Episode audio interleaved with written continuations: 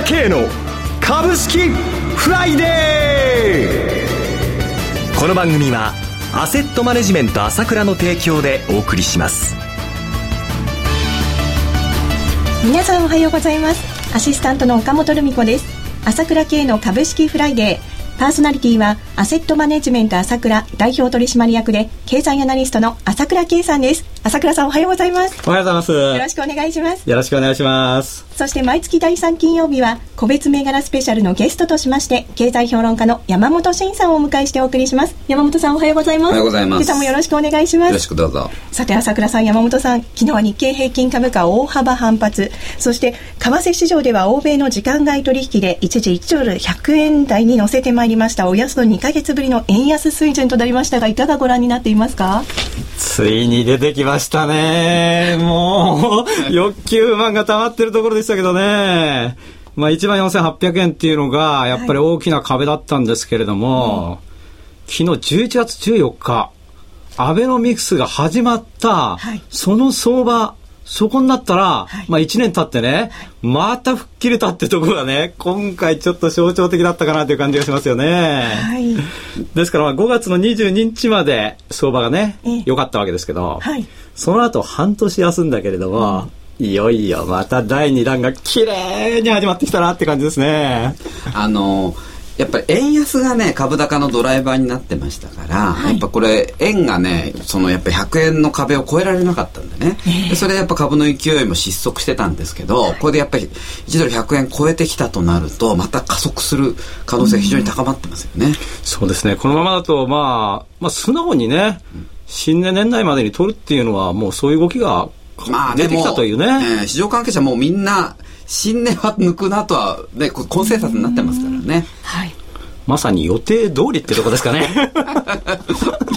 まあ、あのー、これで、いわゆるその、年末ね、持ち代稼ぎもできるなと、はい、そういういいムードになってきてますよね。はい。それではお知らせを挟みまして、個別銘柄スペシャルをお送りします。株式投資に答えがある。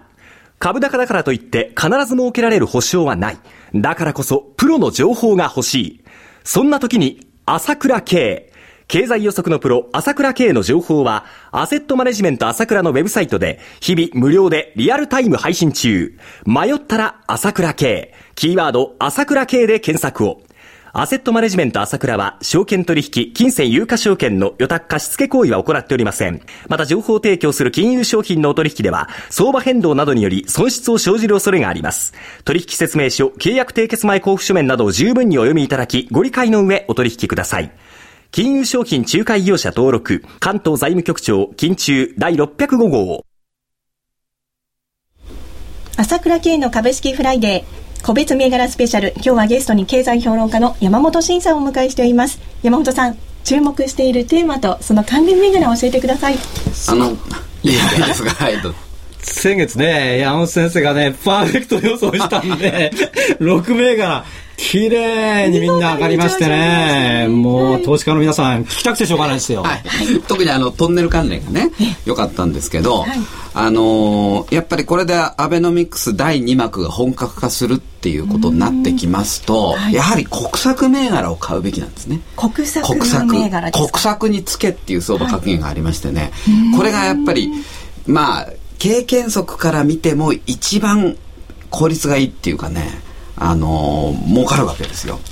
でそうなりますと、はい、じゃあアベノミクスっていうか、まあ、国策の中心は何かって言いますと今は、事実上やっぱりオリンピックに向けたインフラ整備ですよね、はい、これが。もともとその国土強靭化計画っていうのがありまして、まあこれと オリンピックのインフラ整備が噛んできますから、これに関わる銘柄っていうのはやっぱり一番の狙い目なんじゃないですかね、今後。で、そんな中で、はい、僕はその先月その日本夜勤工というステンレスの会社ですね、はい、であの川崎羽田空港からわずか1キロのところに43万平米の川崎製造も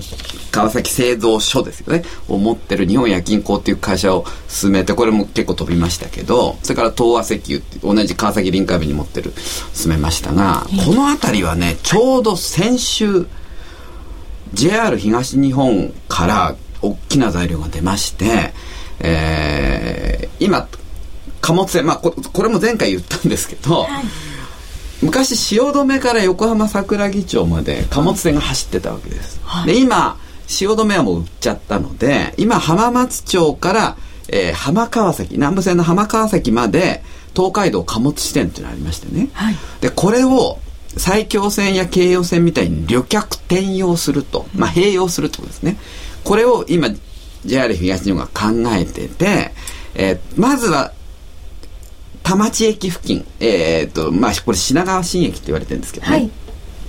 あの、山手線が田町と品川間に、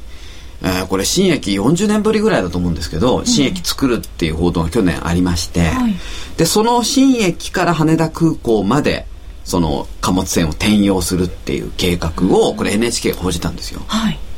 で、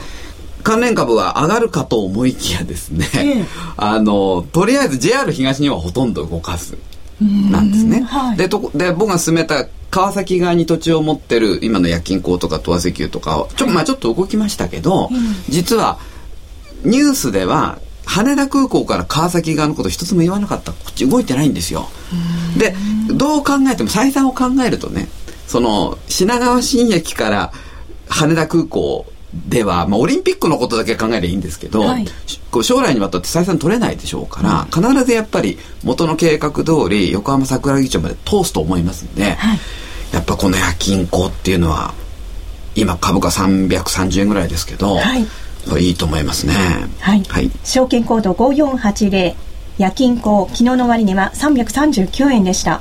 で、まあ、それに絡んで、えー、石井鉄工っていう会社がありましてね、はい、証券コード6362石井鉄工は昨日の終値299円でした。これはあのタンクメ、まあ、いわゆる世界的なタンクメーカーなんですけど、はい、羽田空港の真ん前羽田空港から500メートルのところに、はい、鉄鋼事業本部っていうのがありましてねそこ1万5000円米ぐらいあるんですけどですぐ隣に佐川急便にも物流倉庫貸してますとそれからオリンピックの選手村ができる晴海のすぐそばの月島にも1万平米ぐらい持ってますから都内に4万8000平米持ってましてねいいとこに。これも含み資産株としてね、まあ、国策銘柄のもう有力候補ですね。はい。それからあとこれ建設セクターになりますけど、はい、PS 三菱というところ、これはあのいわゆるコンクリート橋梁ですねの、まあ、製造と工事の大手でしてえー、国鉄あの JR 向けにねあの、ま、コンクリート製の枕木なんかもやってますよね。証券コード 1871PS 三菱昨日の終値は494円でした。はい、それでは一旦 CM です。今、朝倉慶が熱い。その鋭い分析力で注目を集める経済予測のプロ、朝倉慶が代表を務めるアセットマネジメント朝倉では、日々の株式情報を無料でリアルタイム配信中。アベノミクスで上昇した株式相場。投資家はここからどう対処すべきか。迷ったら朝倉慶。キーワード朝倉慶で検索を。アセットマネジメント朝倉は、証券取引、金銭有価証券の予託貸付行為は行っておりません。また、情報提供する金融商品のお取引では、相場変動などにより損失を生じる恐れがあります。取引説明書、契約締結前交付書面など十分にお読みいただき、ご理解の上お取引ください。金融商品仲介業者登録、関東財務局長、金中第605号。引き続き山本さんに注目銘柄をお伺いします。続いては何でしょうか、はい、あの、まあ、PS 三菱と絡みますけど、はい、あの、橋梁関連で、まあ、超出遅れって言ってもいいと思うんですけど高田機構っていうのがありまして、はい、これもちょっと面白いです。これあのコード番号5923なんですけど、はい、まあちょっとあの、東証一部なんですが、あの、出来高は少し薄いんでね、まあちょっとあの、気をつけて見ていただきたいなと思います。はい、それから、やっぱり同じく橋梁のこれ建設コンサルトで、コンサルタントで、はい、大日本コンサルタントっていうのがありましてね、はい、これ東証二部なんですが、えー、コード9797で、はい、で、これのライバル企業でや、やっぱり同じく東証二部の長大っていう会社があってこれ9624なんですが、はい、これがなんと2週間で株価3倍になってるんですよね。業績の大幅情報修正があったんですが、はい、この長大が、えーまあ、相場のスタート時点が PBR0.3 倍以下ぐらいからスタートしてるんですよ。でこの大日本コンサルもまだ株価200円台ですけど、はい、でまあ、今 PBR0.5 倍でねこの辺りちょっと面白いかもしれないですね。はい、でえー、っとあとさっきの夜勤行に絡みましてまた東和石油、はい。これあの夜勤行のほど近くに54万6千平米土地持ってまして、はい。で株価もようやく昨日200円乗せてきましたけどまだね、はいえー安いばあの定位株として注目できると思いますよ。はい、証券コード5008東証2部の東和石油昨日の終値は203円でしたはい。それから、これもさっき石井鉄工の時にちょっと言いましたけど、えーオリンピックの選手村っていうのが、はい晴海にできるんですね。はいで、晴海からもう豊洲、ま、あたりが、まあ、バブル時代、いわゆる、えーウォーターフロント銘柄っていうのが多く出たとこなんですけど、